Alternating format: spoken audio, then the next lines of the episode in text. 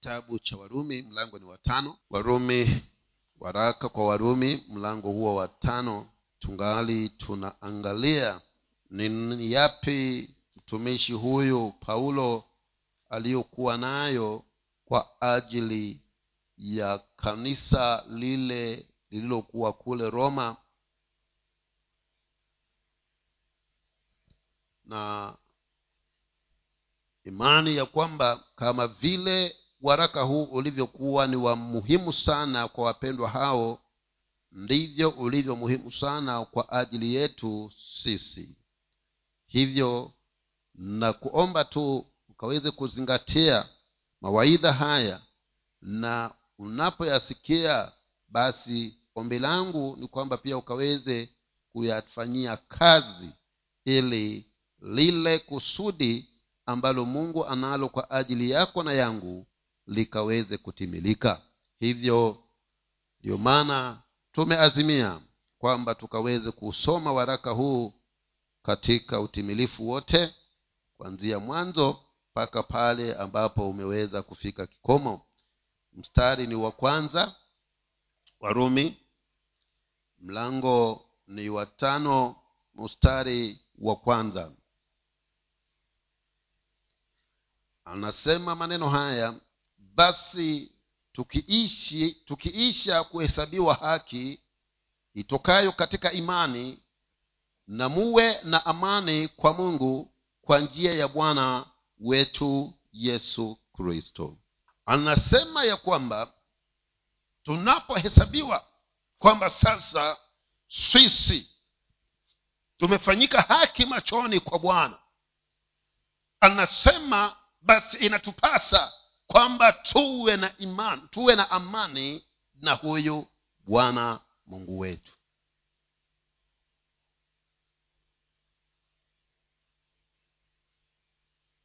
Kwa hivyo kati yako wewe na mungu kunapaswa kuwe na amani. Ninaposimama mbele za mungu niwe na amani na ninapojiwakilisha mbele za bwana mungu naye awe na amani nami na amani hii tunaipataje? Basi amani hii tumeifikiria kwa sababu ya neema iliyopatikana ndani ya kristo yesu aliyetutakasa kila kilichokuwa ni uovu na mawaa na kwa sababu ya utakaso wake basi ninaposimama mbele za mungu nina amani yote. Moyo wangu hauna hukumu moyo wangu hauna hatia mbele za bwana kwa hivyo amani hii tuliyo nayo wapendwa haikutokana na juhudi wala bidii zetu bali ni amani ambayo ilipatikana kwa tendo lile ambalo kristo yesu aliweza kulitenda pale msalabani. Akaimwaga damu yake nami nikachukua hatua ya kuikubali damu ile initakase na iliponitakasa nikapate nikafanyika haki machoni kwa bwana. Nikapata haki ya mungu mbele za mungu. Na nilipofanyika kuwa kwamba nina haki machoni kwa bwana basi amani ya mungu inayopita ufahamu wa wanadhamu wote ikaweza kutawala katika maishani mwangu. Kwa hivyo amani ulio nayo ndugu yangu amani ulio nayo dada yangu ni amani ambayo ulimwengu haiwezi ikapeana kwa maana ndivyo ambavyo ndivyo ambavyo neno la mungu linasema ya kwamba amani ni wapayo ulimwengu haiwezi ikapeana. Na hii unaweza ukawa mshahidi pamoja nami. Kwa maana amani hii ikiwa imo ndani yako na umeweza kuisimamia kwa kuyasalimisha maisha yako kwa kristo yesu kupitia kwa neema aliyotukirimia katikati ya hali iliyo ngumu tena bado utakuwa na amani. Kwa nini? Kwa sababu haitokani na wewe. Haianzi na wewe ndio maana watu wengine wanaweza wakakushangaa wakafikiria huyu mtu kwani mtu wa namna gani. Hili limempata lakini kwake yeye anaonekana kana kwamba kwake si zito hana wasiwasi wowote. Wapendwa si kwa sababu yoyote lakini kwa sababu ya amani ya mungu iliyo ndani mwako. Sijui kama umewahi kufikia bahali kama hapa hali ni ngumu sana unapoangalia mbele hauoni kitu. Unaona giza. Nyuma unaona giza. Kando na kando unaona giza. Lakini unapoingia ndani ya moyo wako moyo unakwambia hakuna shida. Unahisi una amani ingawaje mazingira yananena kivingine. Ndio hiyo amani tunayozungumzia hapa. Mazingira yanatamka hali nyingine mazingira yananena vingine lakini ndani ya moyo wako haubabaiki ndani ya moyo wako hauna shaka kwa maana amani ya mungu imetamalaki. Kwa hivyo iwapo mazingira yanazungumza kivingine lakini wewe hauti, hautingisiki kwa sababu amani ya bwana inatawala ndani yako. Ndio hii amani anayozungumzia hapa ya kwamba amani hii ambayo tunaizungumzia.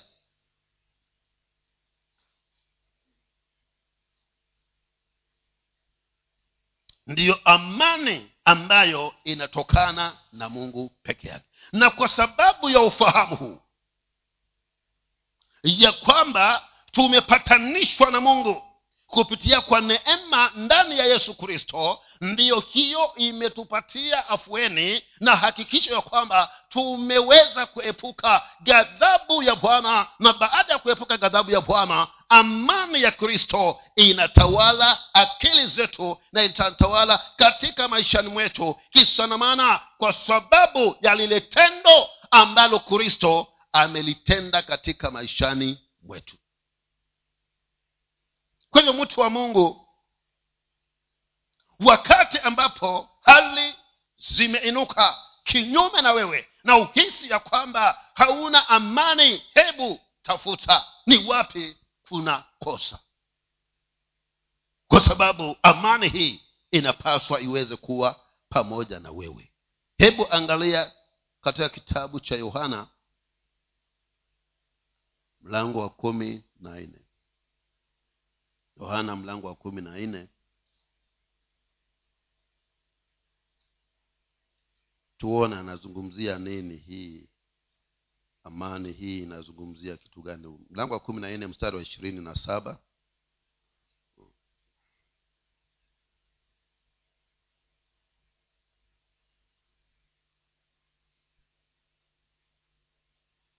Yohana mtakatifu mlango wa kumi na nne mstari wa ishirini na saba. Amani na waachieni amani yangu nawapa niwapavyo mimi sivyo kama ulimwengu utoavyo msifadhaike mioyoni mwenu wala msiwe na uoga. Hii amani. Anasema ninawapa. Na amani ninayowapa wapendwa sivyo ulimwengu unavyopeana. Kwa hivyo ili mradhi nimewapa amani hamuna sababu ya kufedheheka hamuna sababu ya kufadhaika na hamuna sababu ya kuwa na uoga. Kwa nini ataje uoga kwa nini ataje fedheha? Ni kwa sababu wakati mwingine utajikuta katika mazingira ambayo hayo mazingira kwa kweli la, you know, lazima ufedheheke kama ni mtu wa kawaida ama uingiwe na hofu na uoga. Lakini yesu kwa sababu ameachilia amani yake ndani yako eh, ndani yako anasema ya kwamba hauna sababu ya kufadhaika hauna sababu ya kuwa na uoga kwa hivyo amani ya mungu inayotawala ndani yako basi imekuweka huru kutokana na kila aina ya changamoto na kila aina ya mafinyilio ya wayo yoyote ambayo yanaweza kuinuka katika maishani mwangu. Haijalishi ndio maana ikafikia mahali daudi akasema hata nijapopita katika bonde la uvuli wa mauti sitaogopa. Ni nini kilichomfanya siogopa amani ya bwana. Ili mradhi iko ndani yake. Asema sitaogopa ndio yesu anasema amani yangu nawaachieni. Na kwa sababu ninawaachieni amani yangu taka niwaambie hivi ya kwamba amani hii inayowaachia ni amani ambayo ulimwengu hauwezi ikapeana. Kwa maana amani ya ulimwengu inakaa tu wakati kila jambo kila kitu kilichokuzingira kiko sawa. Lakini kikiharibika hiyo amani ya ulimwengu inaondoka. Lakini amani tuliyo nayo wapendwa ambayo bwana wetu yesu kristo ametuachia. Ni amani ambayo inadumu katika mazingira yoyote. Ndiyo anasema usifadhaike na wala usiogope. Kwa maana una amani yangu na kwa nini nisiogope na nisifadhaike? Nisiogope na nisifadhaike kwa sababu nina amani ya bwana yesu kristo. Na kama nina amani ya yesu kristo basi nina yesu kristo. Kwa maana maandiko yanasema ya kwamba yeye ni bwana wa amani. Basi kama amani yake iko ndani yangu inamaanisha yesu kristo yuko ndani yangu. Ndio maana sipaswi kuogopa wala kufadhaika. Na ndugu zangu amani hii tunayozungumziwa inapotamalaki katika moyo wako na maishani mwako hautakuwa na hofu. Hautaogopa. Hautatatizika hata kama hali zimegeuka kiasi gani tena bado amani hii ya mungu itakushikilia. Hautakuwa ni mtu wa kuhangaika. Hautakuwa ni mtu ambaye utakosa matumaini lakini utasimama na bwana kama alivyosimama ndugu yetu daudi na akakiri hata nijapopita katika bonde la uvuli wa mauti tena bado sitaogopa. Kwa nini? Amani ya bwana yadumu ndani yangu. Kwa hivyo ombi langu ni uhakikishe hii amani ya mungu haitoki ndanini mwako. Na ninaamini ya kwamba ndiyo iliyomshikilia ndugu yetu ayubu. Ripoti zimekuja kuhusu mali alizokuwa nazo na ya mwisho ikaja kuhusu watoto wake. Tena bado amani ya mungu ikamshikilia. Akasema ya kwamba haijalishi. Nilikuja nikiwa sina kitu na nitarudi nikiwa sina kitu. Kwa hivyo bwana nalibarikiwe. Wapendwa inachukua mtu aliye na amani ya mungu. Kutamka maneno hayo katikati ya mazingira magumu kama haya. Kwa sababu ingekuwa pengine ni mtu ambaye hakukuwa na hiyo amani ndani ya bwana angekuwa ameanza kumlalamikia mungu lakini ayubu kwa sababu amani ya bwana iko ndani yake akaazimia akasema ya kwamba sitaogopa sitafadhaika. Nilikuja sina kitu na nitarudi bila kitu. Kwa hivyo yeye mungu anastahili kubarikiwa. Ndugu zangu hebu tutafute hii amani ya mungu. Idumu ndanini mwetu wapendwa kwa maana kule twendako bila hii amani kukaa ndani yako utakuwa ni mtu wa kubabaika utakuwa ni mtu wa kutafuta usaidizi katika maeneo ambako huko mungu hayuko. Ni nini kinawapeleka watu huku? Ukosefu wa amani. Katikati ya hiyo hali ngumu. Katikati ya lile jaribu lililomzingira katikati ya changamoto ambayo imemzunguka. Anapokosa amani ndipo anatafuta njia mbadala. Anamuacha yesu anaenda kutafuta njia mbadala. Lakini amani ya kristo ikidumu ndani yako haitajalisha ni nini utakutana nacho. Na ndicho kilichomsaidia ndugu yetu stefano tutakupiga mawe paka ufe akasema hilo halintatizi kwa maana amani aliyoniachia bwana yesu kristo imo ndani yangu. Na amani aliyoiacha si kama ulimwengu unavyopeana. Kwa hivyo kama mtanipiga mawe endeleeni. Na kwa sababu alisimama na hiyo amani bibilia inasema ya kwamba alipokuwa amekaribia kutoka katika mwili wake akawaambia jameni ninaona yesu kristo amesimama ili kwamba aweze kunilaki. Na kabla sijaondoka ninaombi hili kuomba kwa ajili yenu. Kwa yesu kristo. Akamwambia bwana usiwahesabie dhambi. Maneno hayo yananenwa na mtu ambaye amani ya kristo yesu inadumu ndanini mwake la sivyo angetamka maneno mengine. Lakini kwa sababu amani ya bwana wetu yesu kristo ilikuwa iko ndani yake stefano akasema hilo halimtishi nitasimama katika hii amani. Nitasimama katika kumtumainia mungu. Kwa maana hili ni bonde la mauti. Na kama daudi alisema ajapopita katika bonde hili hataogopa. Hata na mimi nami sitaogopa. Hivyo wapendwa hakikisha amani ya kristo inatawala katika maishani mwako. Yohana hiyo hiyo kumi na sita. Yohana kumi na sita mstari wa thelathini na tatu. Yohana kumi na sita thelathini na tatu. Bibilia inanena maneno haya hayo nimewaambieni mupate kuwa na amani ndani yangu. Ulimwenguni munayo dhiki lakini jipeni moyo mimi nimeushinda ulimwengu. Alikuwa amewambia nini huo mstari wa hapo wa thelathini na mbili unazungumza kwamba yesu akawaambia kwamba wanadamu watu wataniacha lakini siko peke yangu. Kwa maana japo niacha mtu lakini mimi baba yangu hawezi akaniacha. Kwa hivyo niko na baba na akasema haya nimewaambia ili mkaweze kuwa na amani ndani yangu.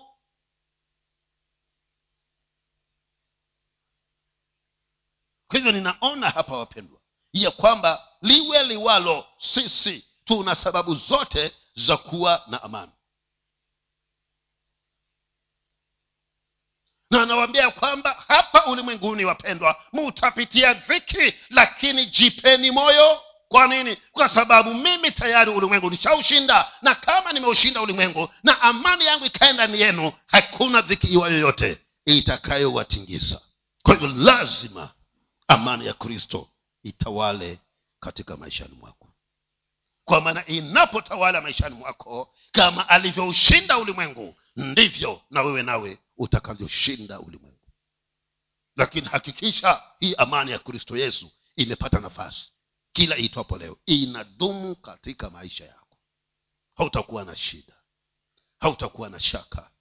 Hautakuwa na kusumbuka kwa hali yoyote iwayo ile. Hakikisha amani ya kristo inadumu na inatenda kazi katika maishani mwako. Kwa maana hiyo ndiyo ngao yako ndiyo nanga yako ambayo ukikita katika hiyo amani hata mawimbi yajapopiga tena bado lilo dau litabaki pale ufuoni. Kwa maana limekita nini? Nanga.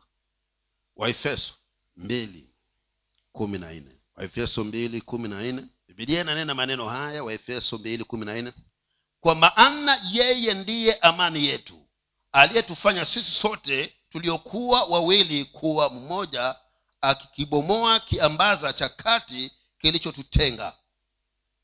Nasema kwa maana yeye ndiye amani yetu aliyetufanya sisi sote tuliokuwa wawili kuwa mmoja akakibomoa kiambaza cha kati kilichotutenga.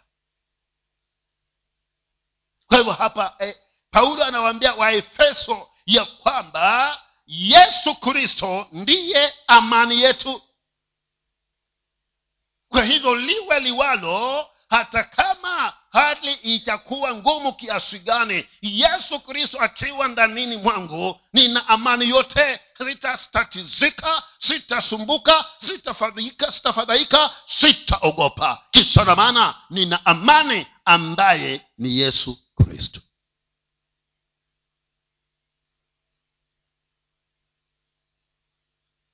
ndugu zangu ukiujua ukweli huu na usimamie ukweli huu hautasumbuka katikati ya hali yoyote iwayo maishani mwako. Hautatatizika. Kwa maana amani ya yesu kristo ikikaa ndani yako na lije litakalokuja lakini hautatingisika. Utakita nanga ndani ya hiyo amani unapokita nanga ndani ya hiyo amani basi hakuna linaloweza kukuondoa. Kwa hivyo ninasema nini? Nasema ya kwamba amani ya mungu isababishe kwamba iwe ndani yako kila siku hasa katika nyakati hizi tunazoishi ambazo habari zinakuwa mbaya kila itwapo leo. Kwa hivyo ikiwa una amani ya bwana ndani yako hata usikie habari mbaya kiasi gani tena bado utabaki kuwa mwenye amani. Hautatatizika amani ya bwana itafanya nini? Itatawala moyo wako. Mstari huo wa pili. Warumi mstari mlango wa tano mstari wa pili.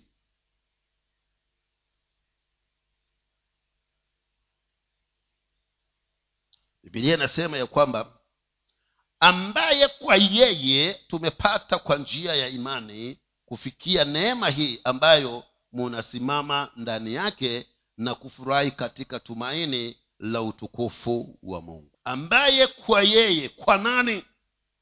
Tumepata kwa njia ya imani kuifikia neema hii ambayo munasimama ndani yake na kufurahi katika tumaini la utukufu wa mungu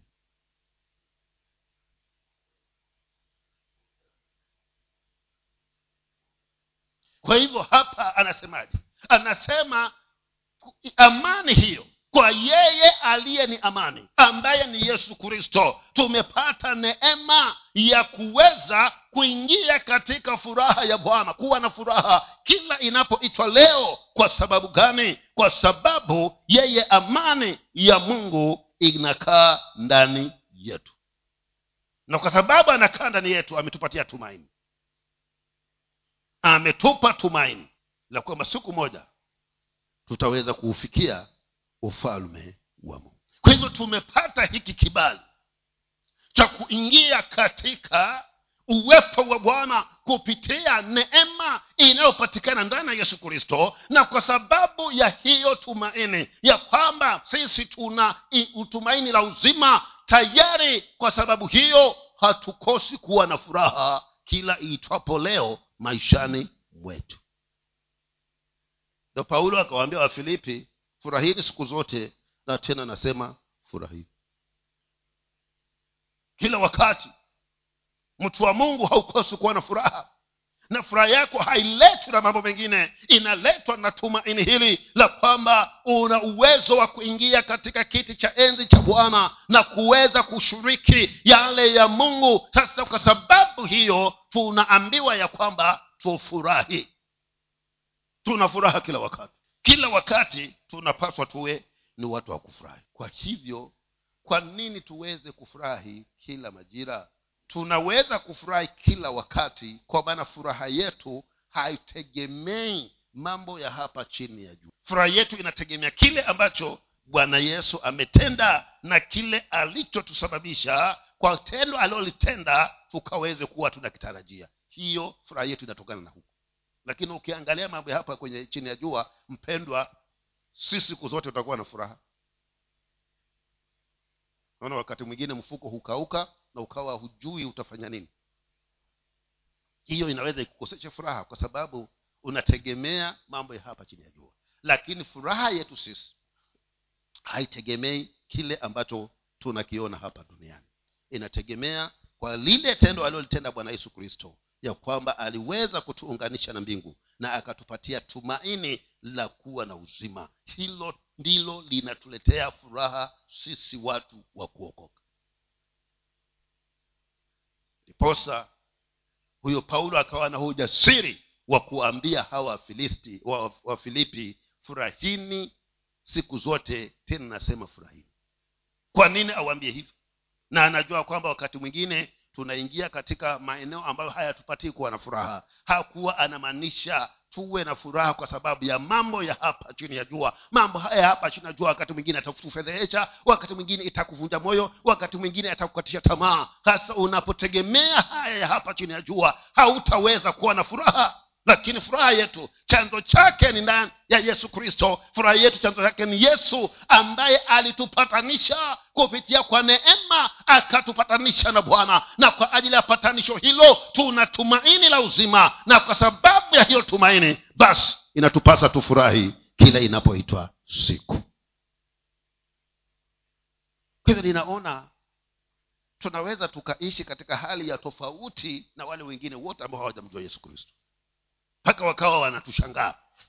Kwa maana tumeitambua kweli na tunapoenenda katika hiyo kweli basi hatutakuwa watu wa kawaida. Kwa maana katikati ya hali ambapo watu wangekuwa wanakutarajia kwamba uwe na huzuni lakini wewe hautahuzunika bali utajawa na furaha na furaha yako chanzo chake itakuwa ni matumaini ambayo kristo yesu amekukirimia ya kwamba liwe liwalo lakini atumaini la uzima siku zijazo hilo linakupatia furaha. Hebu tuangalie yohana kumi tisa. Yohana kumi tisa. Yohana mlango wa kumi kifungu cha tisa. Yohana kumi. Inasema hivi mimi ndimi mlango. Mtu akiingia kwa mimi ataokoka. Ataingia na kutoka naye atapata malisho. Kwa hiyo furaha yetu yatoka wapi yatoka ya kwamba kama tumemkubali kristo yesu basi sisi tumeingia katika ule mlango ulio salama na tutaingia na tutatoka na si kuingia na kutoka tu lakini kwa yeye kristo yesu tutapata malisho. Hivyo unachokihitaji wewe mtu ni nini? Kama si malisho unapokuwa na hivyo malisho tayari moyo wako unafikiria kuburudika. Unafikiria unafikiria kufarijika. Ndio maana anasema ya kwamba basi nyinyi mutakapokuwa na mimi. Kumi tisa anasema mimi ndimi mchungaji. Kumi tisa mimi ndimi mlango. Mtu akiingia kwa mimi ataokoka ataingia na kutoka naye atapata malisho. Kwa hivyo ninapokuwa ndani ya yesu kristo nina uwezo wa kuingia na kutoka mahali popote na licha ya hivyo pia kuna malisho ambayo chanzo chake ni yesu kristo. Kwa hivyo sitakuwa na upungufu. Kwa nini? Yesu kristo yeye ndiye mwangalizi wangu. Na nikiwa sipungukiwi basi na sababu yote ya kuwa na furaha. Kwa maana ya chini hayatanipungukia na hata pia ya juu kwa sababu nina tumaini la uzima. Wewe huwa unaingia kupitia mlango gani? Kwa maana yesu anasema kwamba yeye ndiye mlango.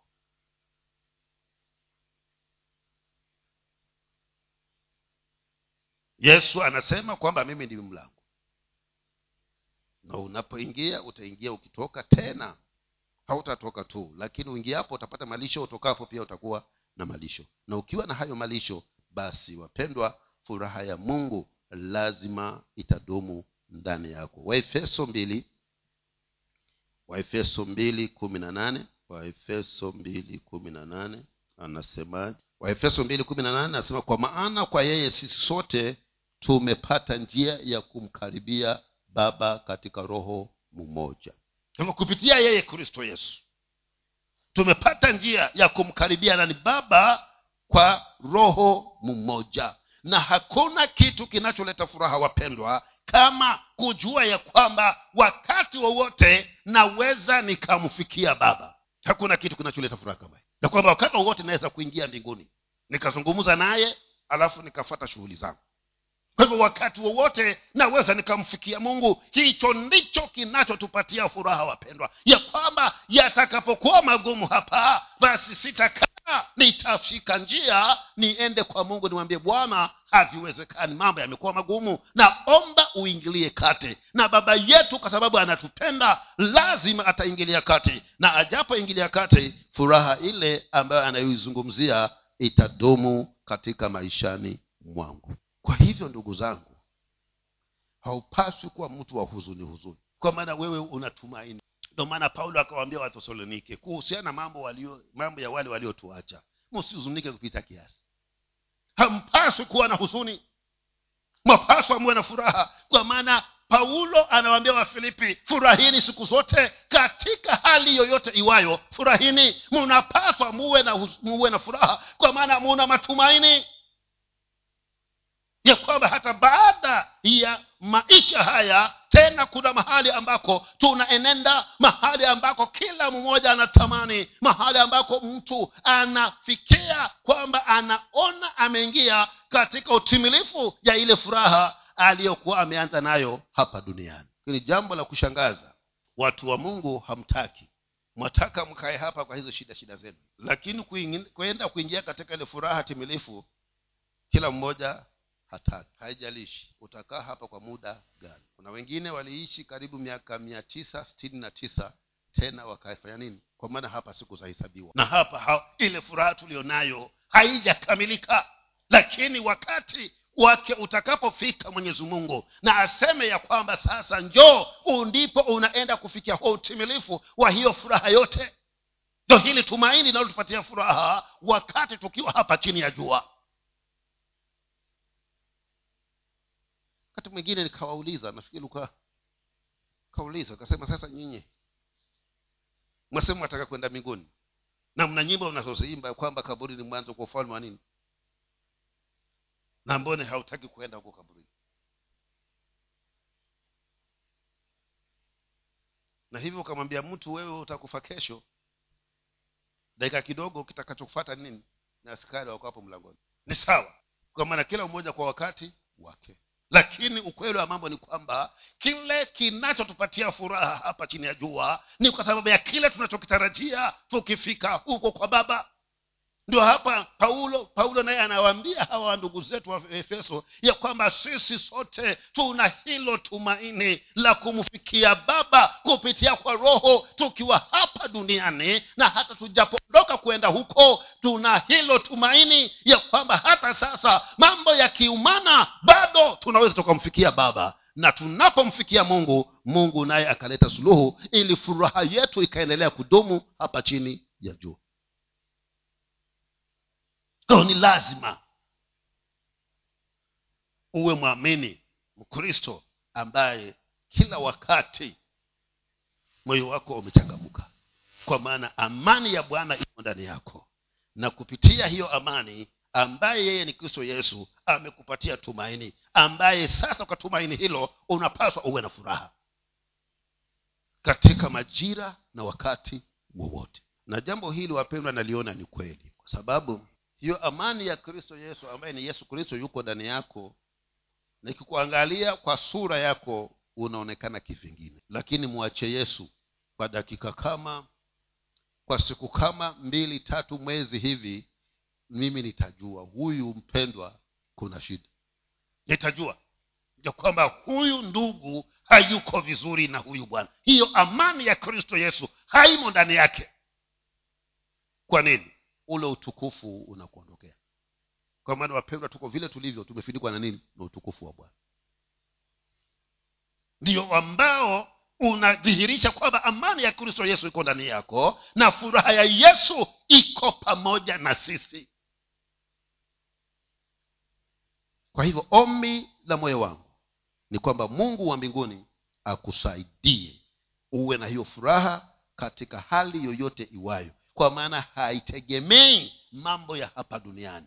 Yanategemea kile tunachokitarajia katika ulimwengu wa roho ili tukiru, tukilete hapa chini ya jua kiweze kutuweka katika hiyo furaha kila inapoitwa siku.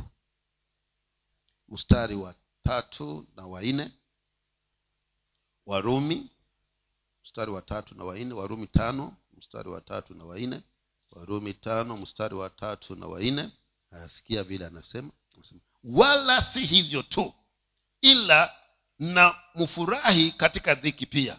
Mkijua ya kuwa dhiki kazi yake ni kuleta saburi na kazi ya saburi ni uthabiti wa moyo na kazi ya uthabiti wa moyo ni tumaini. Unaona huyu ndugu vile anavyotuambia anasema ya kwamba hii furaha anayowazungumzia wapendwa si kwa sababu ya mambo ya hapa chini ya jua lakini hata wakati hali zinakuambia usifurahi tena furahi katika dhiki. E, nimekosa chakula kwa siku tatu tena bado sipaswi kulalamika. Katika hiyo dhiki bibilia inanaambia kwamba ni furahi kwa maana kadri ninavyopitia hiyo dhiki inasema ya kwamba inaleta nini? Subira. Inaleta kuvumilia. Inaleta kumsubiri huyu ambaye ana uwezo wa kubadilisha maisha hayo kuondoa hiyo dhiki. Na kazi ya subira ni uthabiti wa moyo. Kwa hivyo unaposubiri moyo wako unazidi kudhibitika ndani ya kristo yesu kwa hivyo furaha hii inayozungumziwa wapendwa si wakati kila kitu kiko salama. Aa, anasema hata wakati wa dhiki unapaswa ufurahi. Kwa maana dhiki inaleta subira subira inaleta uthabiti wa moyo. Uthabiti wa moyo kumwelekea nani? Kumwelekea mungu wapendwa ya kwamba mungu niko vile nilivyo hali iko vile ilivyo lakini nahakikishwa na nahakikishiwa ya kwamba haujabadilika katikati ya hali hii. Bado wewe ni mungu. Na anasema huo uthabiti wa moyo unaleta tumaini. Kwamba ni kweli kuna tumaini. Katikati ya hali hii kuna tumaini katikati ya kupungukiwa kuna tumaini. Katikati ya maradhi kuna tumaini. Katikati ya vita vilivyoinuka bado kuna tumaini ya ushindi ambayo kristo anaenda kunikirimia. Ndio maana anasema ya kwamba tusifurahi tu kwa maana hali ni mzuri. Hata katika dhiki inakupasa ufurahi. Hivyo hivyo hivyo furaha yetu hii wapendwa haitegemei hali ya anga. Inategemea kile ambacho tunakitumaini ndani ya kristo yesu. Ndiyo wakati wa dhiki bado tutafurahi hivyo hivyo. Kwa nini? Kwa sababu amani ya bwana inayopita ufahamu wa wanadamu wote inakaa ndani yetu kwa maana wanadamu hawataweza kuelewa.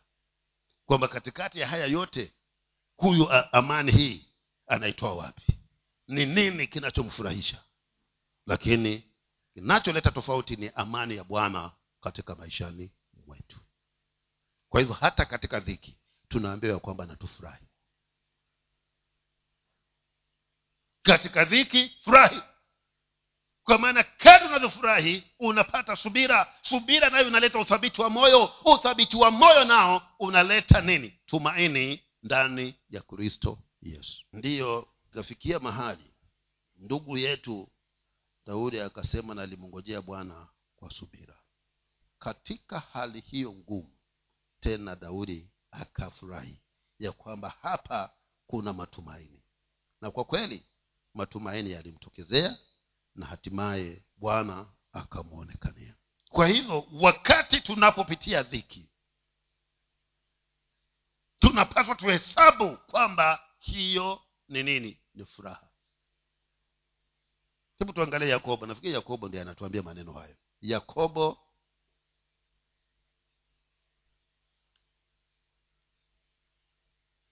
yakobo moja waraka wa yakobo mlango ni wa kwanza fungu la kwanza na la pili. Fungu la pili na la tatu. Yakobo moja fungu, mlango wa kwanza fungu la pili na la tatu. Ndugu zangu hesabuni ya kuwa ni furaha tupu mkiangukia katika majaribu mbalimbali mkifahamu ya kuwa kujaribiwa kwa imani yenu huleta saburi.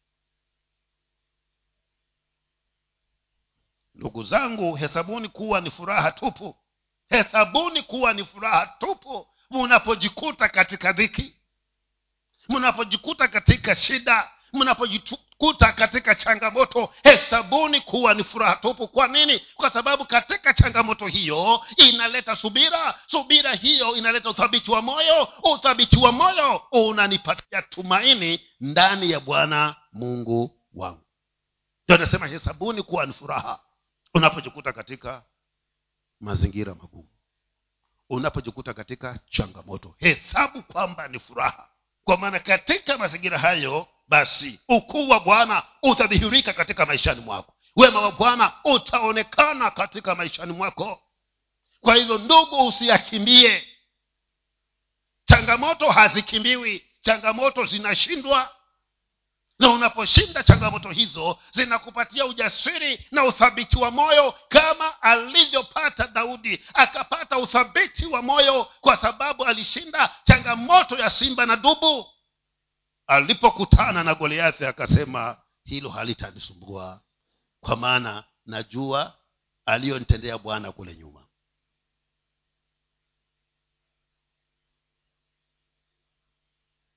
Kwa hivyo moyo wake ukawa umethibitika moyo wake ukawa na tumaini ya kwamba mungu aliyenishindania wakati wa simba mungu aliyenishindania wakati wa dhubuu hata huyu goliathi pia mungu atanishindania. Kwa sababu alihesabu kuwa ni furaha alipokutana na changamoto ya dubu na simba. Wewe unahesabu ni nini wakati unapokutana na changamoto kama hiyo?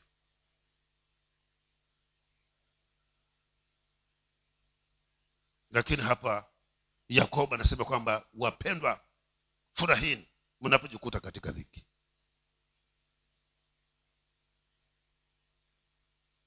Kwa hivyo himizo langu ni kwamba kama wewe ni mtu wa kuokoka wewe mwokovu uliyemtumainia mungu uliye tumaini lako liko kwa bwana hakuna nafasi ya kuhuzunika.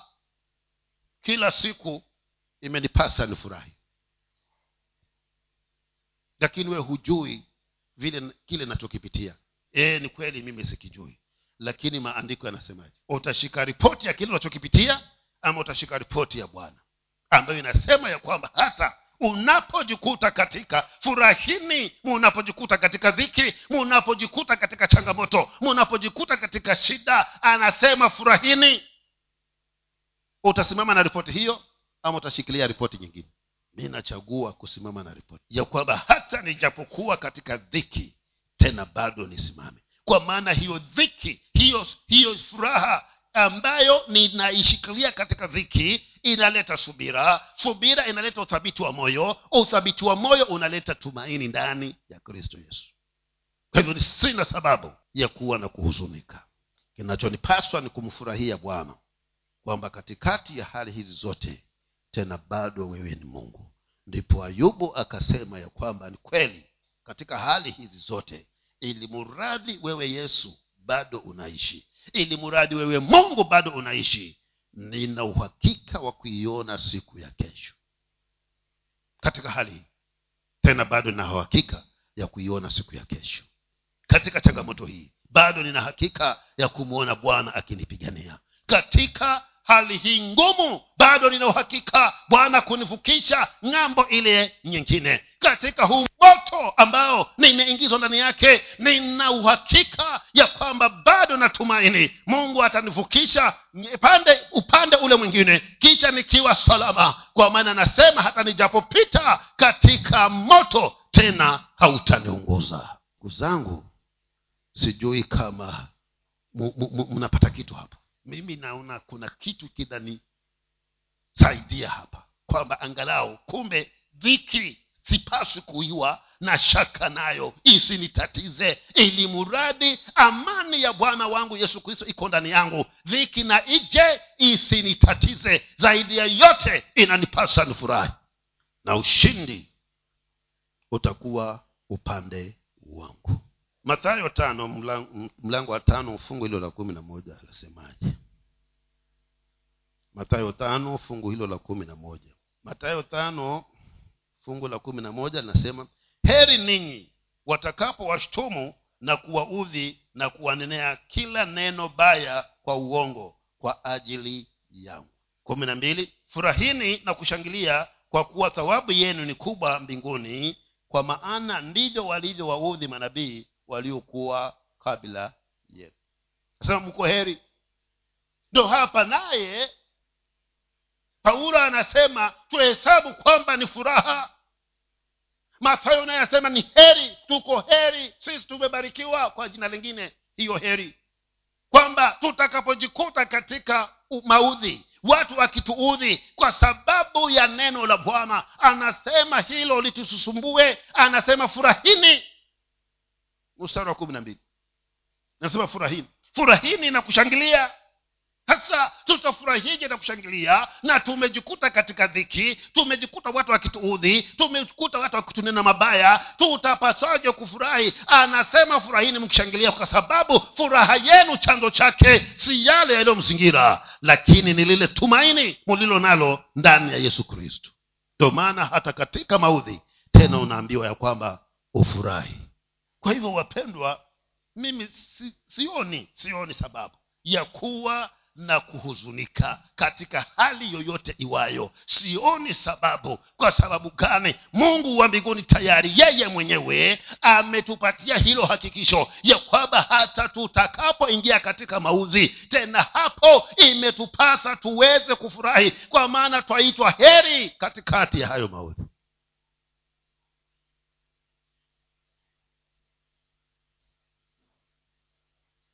neno lingine angetumia hapa angesema amebarikiwa mmebarikiwa ninyi mutakaposhutumiwa na kuudhiwa na kunenewa kila neno baya kwa uongo. Ndio maana akasema heri. Furahini na kushangilia kwa maana tumaini lenu bado ni hakika. Katikati ya yote wanayonenewa katikati ya yote unayoyapitia katikati ya maudhi aliyokuzingira katikati ya changamoto ambayo iko unasemekana kwamba ufurahi ushangilie kwa maana tumaini lako bado limesimama.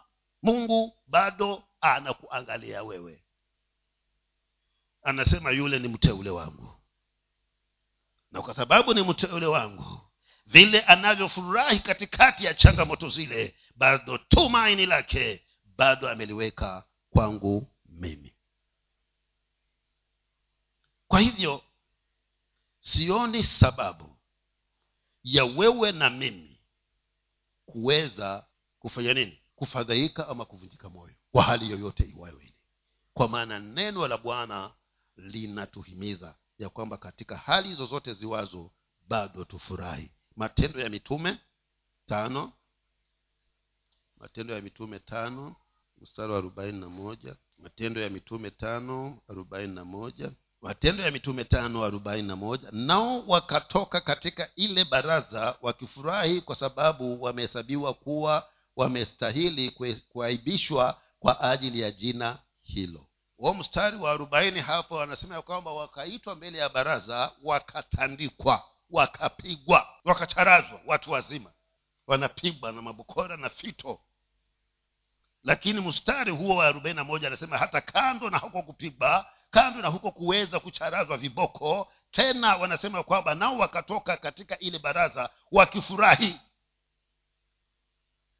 kwa hivyo tunathibitishiwa ya kwamba ilimradhi nayoyapitia ni kwa sababu ya imani ni kwa sababu ya kristo yesu sina sababu ya kuhuzunika. Kinachonipaswa nifanye ni kufurahi wapendwa. Hivyo ndugu zangu walitandikwa hawa mitume. Mkaambiwa tena na waamuru msithubutu kunena tena kuhusiana na jina hili la yesu kristo. Baada ya kuachiliwa maandiko yasema kwamba wakatoka wakiwa na furaha. Kwa nini kwa sababu anajua ya kwamba furaha yetu ni kwamba tuna tumaini la uzima. Imekita ndani ya kristo yesu. Haikukita katika mazingira yaliyotuzunguka ndio maana baada ya kutandikwa na kupigwa wakatoka kwa baraza hilo la chifu wakiwa na furaha. Hivyo wapendwa hatuna sababu hata liwe liwalo hatuna sababu. Kisa na maana tuna mungu ambaye yeye yuko upande wetu ili atutetee atupiganie. Ndiyo hivyo tutafurahi hata katikati ya dhiki kwa maana katika hiyo dhiki na katika furaha utakaokuwa nayo basi tutakuwa na kusimamia lile tumaini ambalo tunalitarajia ya kwamba kristo yesu alilotuwekea kule juu mbinguni. Kwa hivyo furaha hii ni wapenda kwa hivyo nasema nini katika kila jambo ninapaswa kwamba nilihesabu kwamba hilo ni nini? Ni furaha. Anasema kwamba furahini mnapopitia katika hali zilizo ngumu. Cha nimalizie na wafilipi hapo. Wafilipi wafilipi moja ishirini anasema maneno haya.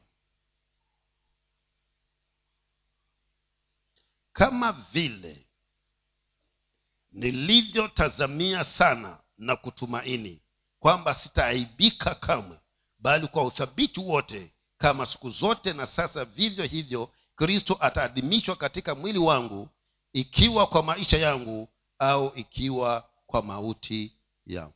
Huyu ndugu anasema ya kwamba furaha hii ya tumaini nililo nalo ndani ya kristo yesu hakuna kitu kitakacholibatilisha iwe ni kwa uzima wangu ama iwe ni kwa kufa kwangu. Naona mtu ambaye alikuwa amejitolea katika hali yoyote iwayo ile yeye ataisimamia hii furaha yake atasimamia hii imani yake. Ndani ya nani? Ndani ya kristo yesu wapendwa. Kwa hivyo ninaona ya kwamba himizo tunalokabidhiwa hapa ni kwamba wapendwa katika mazingira yoyote na tufurahi kwa maana nikikosa kuwa na furaha yaweza ifikie wakati ifikie wa maeneo niache hii imani. Kwa maana sasa itakuwa ni kana kwamba imeniudhi. Lakini paulo anasema ya kwamba hata kwa sababu ya tumaini nililonalo ndani ya kristo yesu haitajalisha kama mwili wangu ni umtukuze yeye utamtukuza eidha katika uzima na hata katika kufa. Na una mtu alikuwa amejitolea kwa hali yoyote iwayo ile. Na watu wa aina hii wapendwa hawawezi wakaikosa mbingu. Hawawezi wakaikosa mbingu. Kwa maana hakuna changamoto itakayoweza kuinuka kinyume nao ambayo itawatiisha. Tutaendelea tutaona huko mbele tunaposoma mstari wa warumi kuna swali paulo kusoma huu waraka wa rumi. Kuna swali paulo akauliza ni kitu gani kitakachonitenga na upendo wa yesu kristo? Tutakuja kuona hivyo ninaona hivyo wapendwa ya kwamba kama ni mbingu tuingie basi furaha yetu ni isiko, isikome. Amani yetu ndani ya kristo yesu na ndani yetu isikome. Amani ya bwana yesu ikae ndani yako. Ndiyo hiyo itakayokufikisha kuwa na furaha na kuwa na tumaini. Na tumaini hili lijapokaa sitajali kama mwili huu utapata maumivu kwa ajili ya tumaini hilo ama hata kama ni kufika uhai utoke katika mwili huu. Kwa sababu ya tuma hilo hilo paulo anasema hilo halitanitatiza